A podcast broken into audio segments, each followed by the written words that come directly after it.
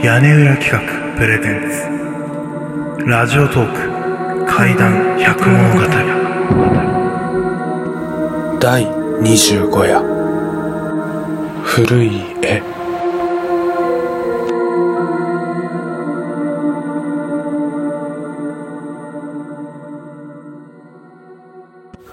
私の祖父は古美術商をやっていましてね。横須賀の海に近い自宅の一部を改装して小さなお店を営んでいましたまあ祖父はもっぱら古美術品を集めるのに夢中だったので、お店が開くことはそんなになかったんですけどね。その祖父が、ある日、一枚の絵を買い付けてきました。その絵は、洋館の中の円卓に一人の老人が座っている絵なのです。特に歴史的価値があるわけではないそうですが、えらく気に入ってとんでもない金額で買ってきたようでした。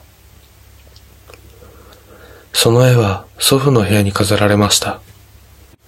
祖父の様子が変わったのはその数日後でした。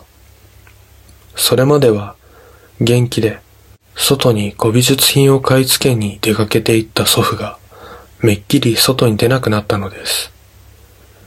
私が祖父を訪ねると必ずあの絵を見ていました。祖父はこの絵を見ているだけで幸せな気分になってね、と、上の空で話していたのを覚えています。それから2ヶ月ほど経ったある日、祖父と連絡が取れなくなってしまったのです。音信不通になる前日には、近所の人が祖父の姿を見ていたそうです。古美術品の買い付けかとも思いましたが、祖父は買い付けに行くとき、親友である飯野さんと言っていました。でも今回は飯野さんにすら何も言ってなかったようです。すぐに警察に捜索願いを出しましたが、半年経っても祖父は帰ってきませんでした。祖父が行方不明になってから一年が過ぎた飯野さんから私に連絡があり、すぐに祖父の家に来てほしいと言われました。私が急いで祖父の家に行くと、飯野さんが、焦燥しきった顔で待っていて、私が何事かと聞く前に、あいつが見つかった。と静かに口を開き、私を祖父の家の中に招き入れました。飯野さんは祖父の部屋に入り、黙ってあの絵を指さしました。その絵を見て凍りつきました。その絵には円卓に座っている老人と、私の祖父が描かれていたのです。あいつは絵の中に取り込まれたんだ。そんな、信じられない。本当に絵の中に。私は飯野さんに、この絵を一旦預かりたいと申し出て、明日、取りに来る旨を伝え、その日は別れました。その日の未明、祖父の家は火災により全焼しました。火元は祖父の部屋だったそうです。